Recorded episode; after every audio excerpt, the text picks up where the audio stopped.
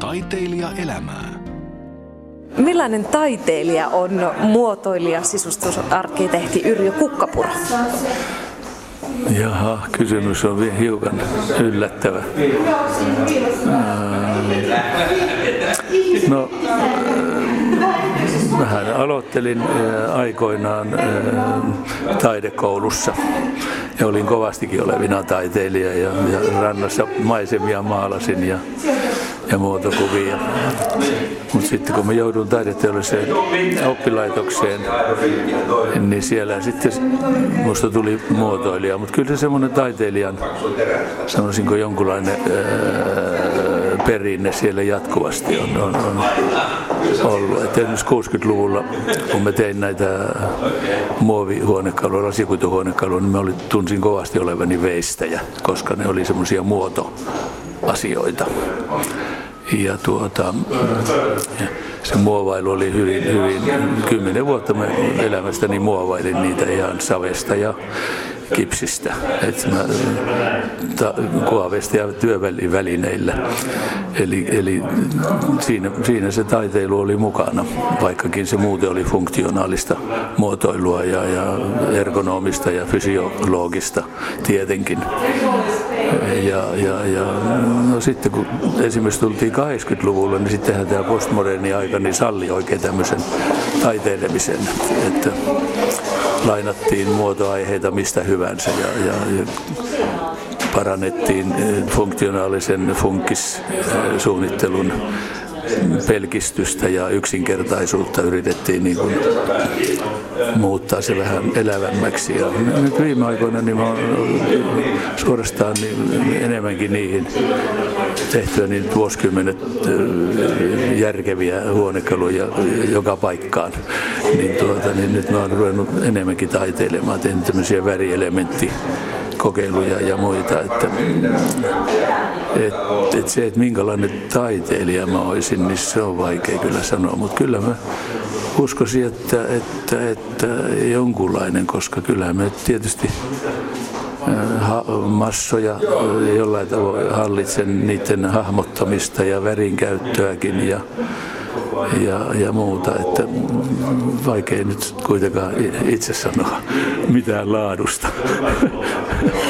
No miksi sinusta nimenomaan tuli muotoilija ja huonekalusuunnittelija? Se on, tuon sana nimenomaan on hiukan vaikea, koska tuota, mähän pyrin, mut lähetettiin taidekoulusta niin tuota, pyrkimään graafiseen suunnitteluun. Musta piti tulla graafikko, ta, ta, ta, siis graafinen muotoilija taideteollisuus oli se H-osasto, oli tämä graafisen muotoiluosasto ja on vieläkin. Aalto-yliopistossa.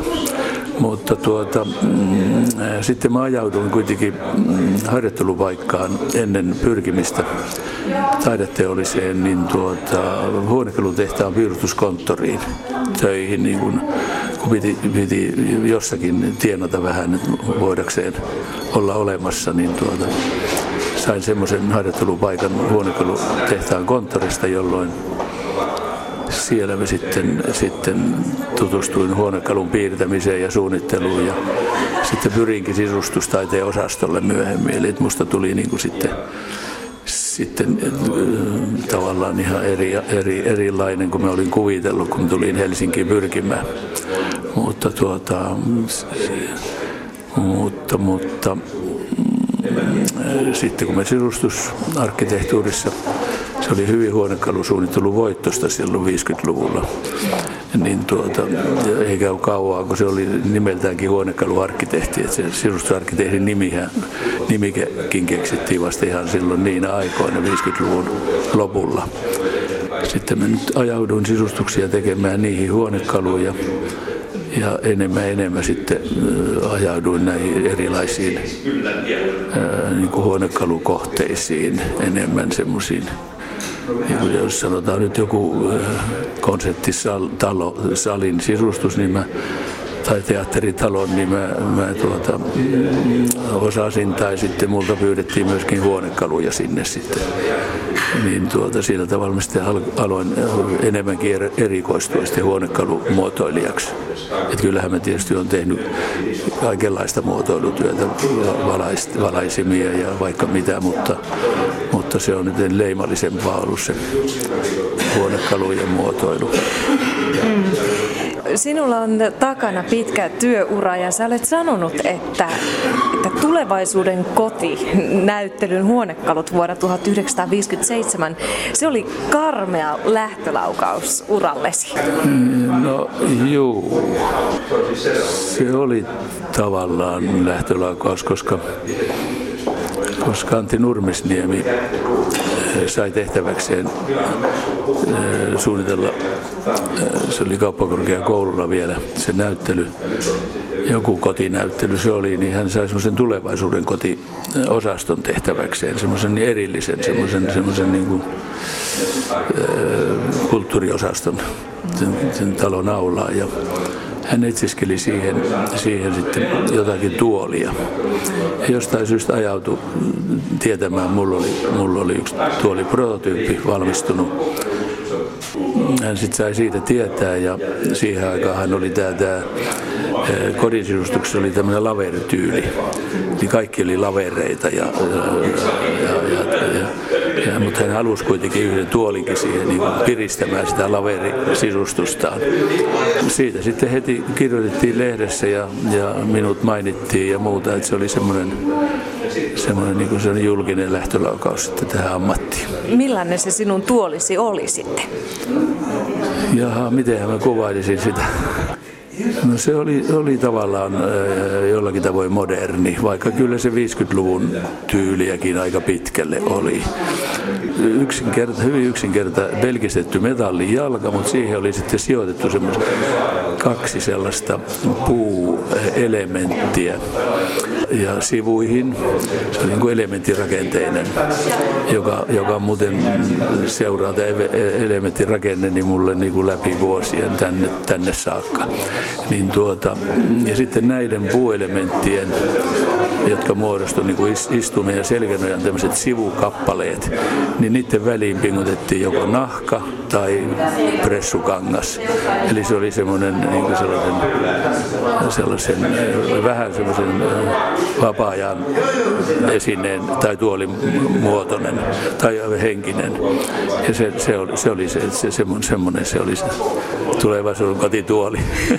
niin. No suuri yleisö sinut tuntee varmasti karusellituolista ja ateljeetuolista. Nehän ovat ihan tällaisia suomalaisen tuolimuotoilun klassikkoja. Mitä tarvitaan, että tuolista tulee klassikko? Tietysti kun jotain on äh, ollut olemassa 50 vuotta ja ja yhä käytössä, niin tavallaan voi sitä, että semmoistakin sanaa vähän käyttää. Mutta tietysti klassikko nyt vaatisi jo vähän toiset 50 vuotta lisää ehkä. Mutta nyt, nyt, nyt on, on, on joskus käyttää joskus jo, jostakin huonekalusta näytettävän, käytettävän sana, sanontaa, että, että, että klassikko jo syntyessään, eli se, mistä, mistä, mitä se sitten voisi olla. Eli kyllä se vaatii tietysti semmoista aika ää, ankaraa laatua tietysti. Se pitää olla hyvin käyttökelpoinen ja hyvin, hyvin niin kuin asiallisesti valmistettava ja, ja muodoltaan sen pitää olla tietysti tämmöinen hyvin harkittu ja, ja, ja ja, ja harmoninen ja, ja, ja materiaalien käyttö pitää olla luon, luontevaa ja luonnollista. Myöskin sitten tämä funktio, eli, eli jos on tuolista kysymys, niin, niin, niin tämä istumisen niin kuin terveellisyys, ergonomia tai fysiologia, se pitää olla mukana. Että jos se on hyvin, hyvin huono istua, niin, niin tuota, se nyt ei sitten oikein liity, liittyisi tähän. Että kyllä se minulla liittyy tämä fysiologinen laatu myös siihen. Sitten tämän, tämän esteettisen harmonian ja, ja materiaalin käytön lisäksi. Mutta jos ottaa tuon atelietuolin esimerkiksi, niin sen niin kuin tätä pitkää ikää ehkä on, on, on auttanut se, että kun se on, se on tämmöinen, voisiko sanoa hyvin, hyvin pelkistetysti, niin puulaatikko, jonka sisään on heitetty vehmusteita. Niin sitä on voitu varjoida vuosien mittaan. Eli on ollut, ollut maalattu periodia, koivuperioodia, tammiperioodia, palisanderi-periodi. Siinä on ollut vaikka mitä vuosien mitään tämmöisiä muoti-ilmiöitä kulkenut ohi. Ja sitten malli on aina sallinut sen, sen varjoinnin, helpon varjoinnin. Niin tuota, tuota, se, se, on varmaan sen pitkän iän salaisuus, että se va, pystytään varjoimaan. Se on, on, on, on, jotta tu, tuolista tulisi klassikko, niin luultavasti yksi perustekijä on tämä vari, variointimahdollisuus. Karusillisen sitä nyt ei ole, se on aina sama, mutta siinä on ehkä takana taas vähän toinen tarina. Taiteilija elämää. Pitkän uran aikana tosiaan muodit ja buumit ovat tulleet ja menneet, mutta mikä, Yrjö Kukkapuro, mikä sinun töissäsi kantaa alusta loppuun? Mikä niissä on se juttu?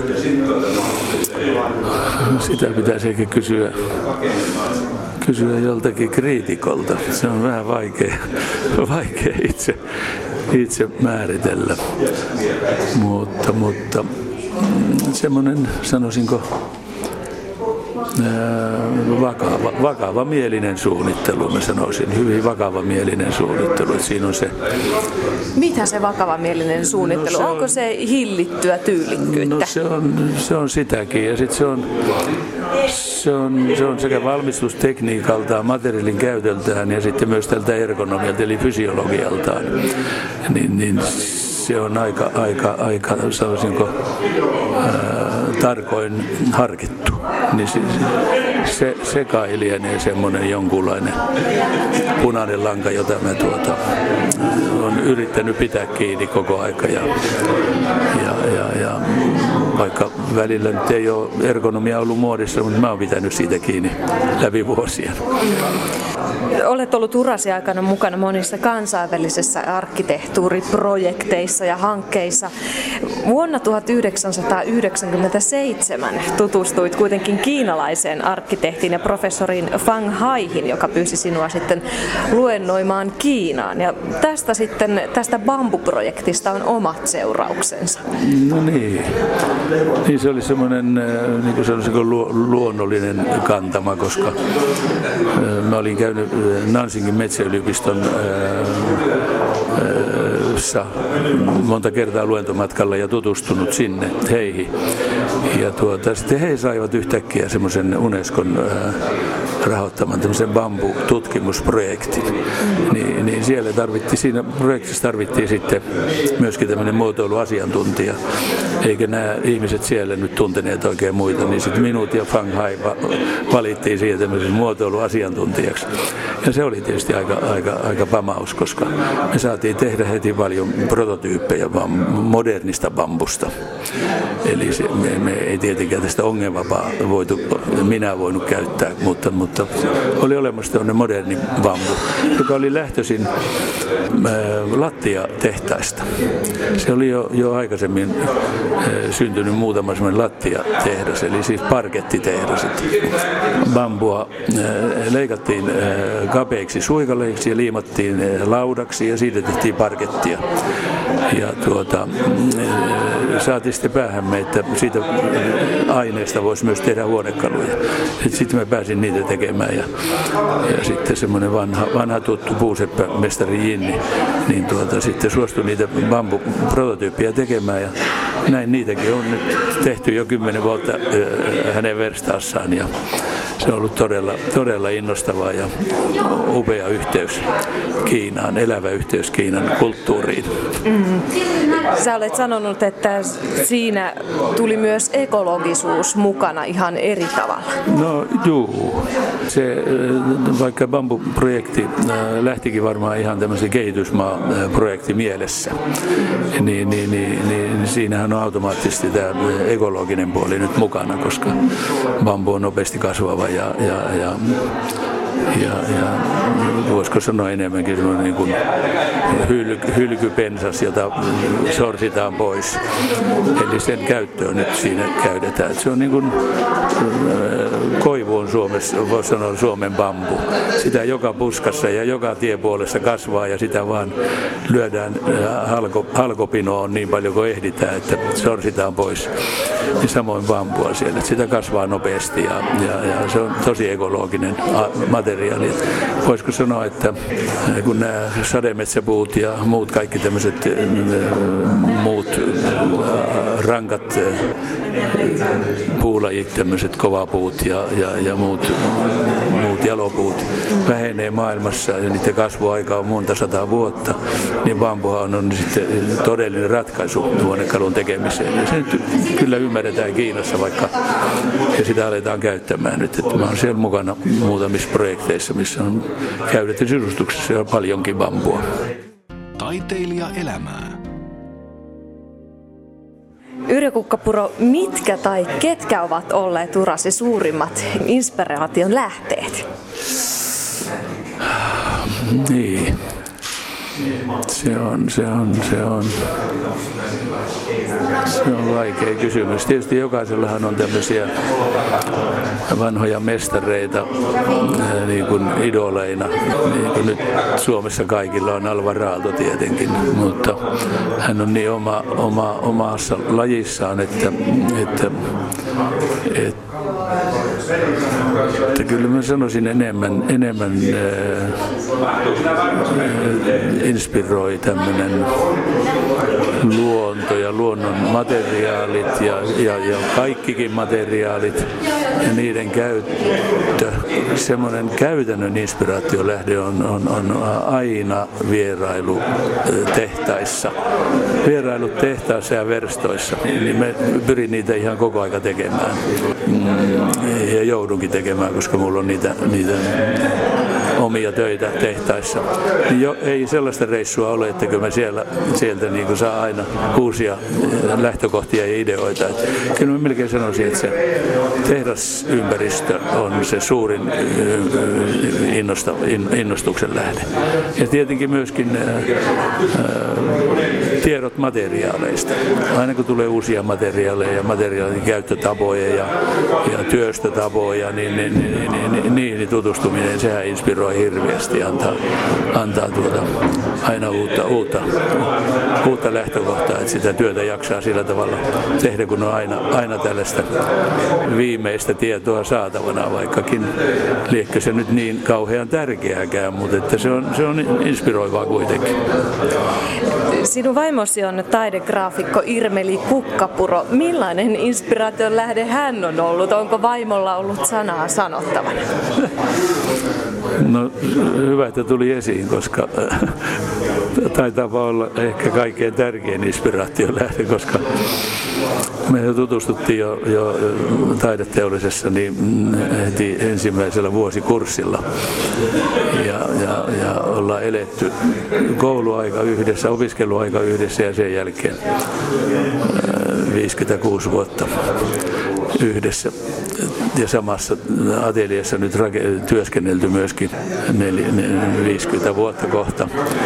Ja täytyy sanoa, että hänen työskentely siinä vieressä, niin kyllä se on valtava, valtavan tuota, inspiroiva. Hänellä siis tämä piirustustaito ja, ja värinkäsittely, niin se on niin ilmiömäisen hienoa, että, että tavallinen muotoilijahan ei semmoiseen voi mitenkään koskaan päästä, että se on niin herkkää, että se kyllä, kyllä mä sanoisin, että jos sitä tarkkaan tutkitaan, niin eh, se voi olla tähän ensimmäiseen kysymykseen, ja se tästä taiteellisuudesta oli kysymys, saattaa olla se varsinainen vastaus, se hänen läheisyytensä. Yrjö Kukkopuro, me olemme tällä hetkellä Galleria Boulevardi 7 Modern Historic näyttelyn avajaisista, kuten täältä taustalta kuuluu. Täällä on paljon myös muita ihmisiä. Tällä näyttelyssä on siis esillä suomalaisia huonekaluja, joita ei ole aiemmin valmistettu tuotantoon. Nyt täällä on mukana myös sinun valmistamasi tuoli, joka kerran hävisi. Millainen tämän prototuolin tarina on? No juu, mitenhän tuo nyt tiivistetysti sanoisi. Mä tein joskus 50-luvun lopulla semmoisen prototyypin. Ja sitten se pikkuhiljaa ajautui erään ystävän ateljeihin. Mullehan tulee niin paljon prototyyppejä, että pikkuhiljaa niitä auto lasteittaa pitää viedä kaatopaikalle. Mutta tämä ajautui, ajautui niin kuin monet prototyypit, ne ajautuu niin kuin ystävien nurkkiin. Ja tämä ajautui, ajautui tuota, ystävän ateljeihin. Ja sitten se pikkuhiljaa, se oli myös semmoinen ihan pelkkä, siinä oli metalli, runko ja sen, sen rungon päälle oli pingotettu pressukangas. Istuttiin semmoisessa niin kuin pussissa tavallaan. Ja tuota, se tietysti repesi sitten pikkuhiljaa ja hän yritti sitä korjaillakin, ja, ja, ja, ja, mutta lopuksi se sitten ränsistyi niin täydellisesti, että hän heitti sen sitten metallikeräykseen. Ja sitten Kimmo Pyykkö löysi sen romukaupasta ja osti sen ja ajatteli, että tuostahan tuolista, tuolista hän voisi tehdä veistoksen pohjan. Istutti siihen sitten semmoisen pronssi ihmisen istumaan siihen tuoliin. Ja, sitten minä satuin nä- näkemään tämän veistoksen ja katsoin, että herranen aika, siinähän on mun oma, oma prototyyppi. Mistä sinä sen löysit? Ja sieltä ja sieltä. Tattarisuon äh, romukaupasta. Ja, ja, Tunnistit sen vuosikymmenien jälkeen joo, vielä? Joo, joo, se tapahtui 70-luvulla sitten. Joo. Ja sitten hän sijoitti siihen veistokseen sen ja sitten sen, sen elämä jatkuu nyt sitten siinä. Kun hän sijoitti sen, sen siihen veistokseen ja sitten siitä tehtiin valumuotti, pronssivalu, se tuoli kaikki ne henkilöineen siinä, niin ne valettiin sitten pronssiin. Et se tuoli on niin kuin pronssissa sitten, mutta muuta ei ollut jäljellä. Niin sitten saatiin me tähän näyttelyyn sitten tehdä semmoinen uusi inkarnaatio, missä se tuoli olisi jollakin tavoin luonnon koossa ja siihen sitten sijoitettiin kuvaa tästä Kimmon veistoksesta. Että se on semmoinen veistostuoli. Mennään takaisin siihen tuolin muotoiluun. Miten huonekalujen muotoilu on muuttunut vuosien aikana? Voisiko ajatella, että Yrjö Kukkapuro suunnittelisi karuselituolin tänä päivänä? Siihen ei kukaan voi vastata. Ei, en mä usko. En mä usko, että kukaan sellaista haaveilee tänä päivänä. Sitten kun 73 tuli tämä paha öljykriisi, niin minäkin halusin heti lopettaa muovituolien tekemisen, koska huomattiin, että muovihan tehdään öljystä ja öljy loppuu 20 vuodessa. Silloin Persia Sahi julisti maailmalle, että öljy, huomioikaa, että öljy loppuu 20 vuodessa. Niin mä jouduin myöskin shokkiin, että mä oon tehnyt todella hurjan äh, mokan elämässäni tuhlaamalla tätä kallista ainetta ja, lopetin siihen paikkaan. Ja löysin sitten äh, muoto, muotoon puristetun vaneerin, eli viilun, suomalaisen viilun. Sitä käytän tänä päivänä. Eli en mä usko, että tänä päivänä, kun kaikki nämä öljykriisit ja muut ilmasto-ongelmat on läpikäyty tässä maailmassa, niin kukaan kuvittelisi, että voisi ruveta suunnittelemaan karuselituolia. Se on kyllä sen oman aikansa tämmöinen ilmentymä. Suomalaisessa muotoilussa on lähtökohtaisesti ollut käytännönläheisyys ja arkisuus, se arjen käytettävyys valttia. Uskotko, että se tulee olemaan sitä myös jatkossa? Kyllä mä uskoisin. Kyllä mä uskoisin, että meillä on niin rankka tämä perinne. Tapiovaara Ilmari opetti minua silloin, kun minä olin 50-luvulla tämmöinen fun- funktionaaliseen suunnitteluun me emme nykyisin harrasta niitä funkkistyyliä, koska se on niin kuin kansainvälinen tyyli. että me su- suunnittelijat suomalaiset kä- käytetään sanaa funktionalismi. Sitä seurataan kyllä rankasti. Ja, ja, ja minä taas aikanaan opetin, opetin sitä, olin taideteollisessa opettajana. Ja nyt mun oppilaat sitten jo kahdessa kolmessakin polvessa opettavat tätä samaa funktionalismia. Eli kyllä mä luulisin, että se on se, se, on se perusrunko, tulee olemaan meillä. Kyllä se lähi, jatkuu varmaan täytät pian 80 vuotta. Miltä sisustusmaailma ja huonekalumaailma sinun silmissäsi tänään näyttää? Kun kävelee, kävelee katua pitkin ja näkee sisustusliikkeitä, missä huonekalun messuilla mä en enää käy ollenkaan, koska mä, mä sitä huonekalujen paljoutta enää halua nähdä, koska se, se tuntuu hurjalta. On niin moneen lähtöön tehty. Se on kyllä todella sekava tänä päivänä. On, on vanhat klassikot ja vanhat tyylikalusteet, kaikki on valmistuksessa ja kaikkien vuosikymmenien tuota, tuotanto on valmistuksessa, niin kuin minunkin 60-luvun alun on valmistuksessa ja 50-luvun luvullakin tehdyt tuolit on vielä valmistuksessa, että puhumattakaan nuorten suunnittelijoiden töitä. Se on todella sekava ja se aina vaan niin hurjemmaksi muuttuu. Eli sitä mukaan kun uudet sukupolvet tekee töitä, niin aina vanhat jää vielä siihen, että se, se muuttuu aika hurjaksi, sekavaksi. Nyt on eko, ekobuumi, on, ekologia on niin kuin se modernein ajatus, luonnon materiaalien käyttö, se on niin kuin ihan in, nuoretkin haluaa sitä tutkia. Ja, ja sitten ihan viime aikojen trendi on ollut keskustella suunnittelijapiireissä niin kuin modernista tyylikalusteesta. Eli että millä tavalla löydettäisiin semmoinen niin kuin visuaalinen ergonomia, tämmöinen niin kuin virikkeisyys huonekaluihin.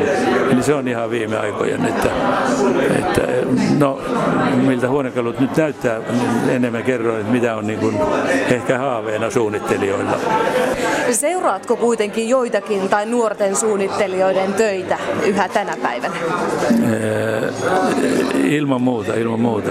Monella suunnittelijalla. Meillä on kyllä koko aika on nousemassa. Siivi löytyy aina muutama rankkatekijä. Se on ihan selvä asia. Niin kuin se on tähänkin saakka ollut.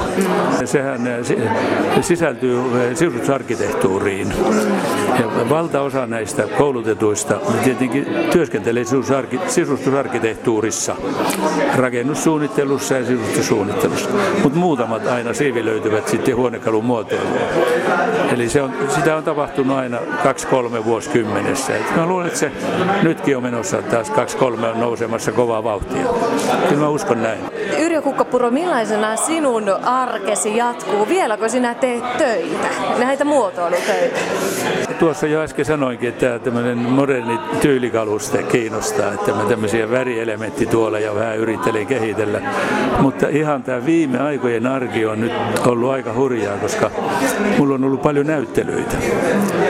Että, että mulla on niin vuoden sisällä, vajaa vuoden sisällä viime keväästä tähän päivään, niin mulla on ollut näyttelyitä Somerolla, Jurvassa ja Shanghaissa ja, ja nyt avattiin juuri viime viikolla Tallinnassa arkkitehtuurimuseossa.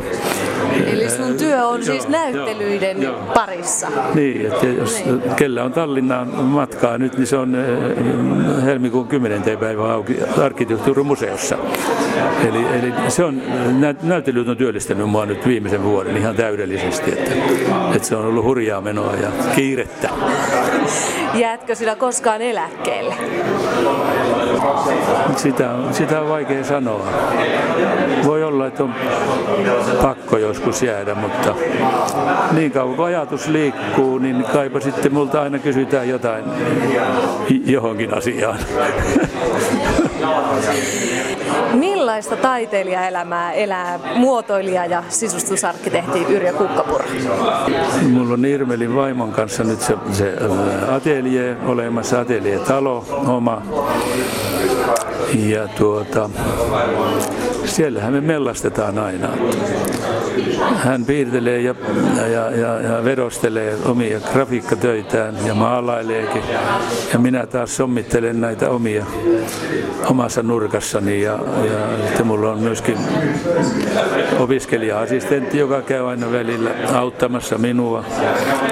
Että kyllä se semmoista niin kuin, vireää tai voisiko sanoa, niin ainakin Irmelin kohdalla se on taiteilijaelämää, mutta minäkin jotenkin kuvittelen olevani jonkun sortin taiteilija. Taiteilija elämää.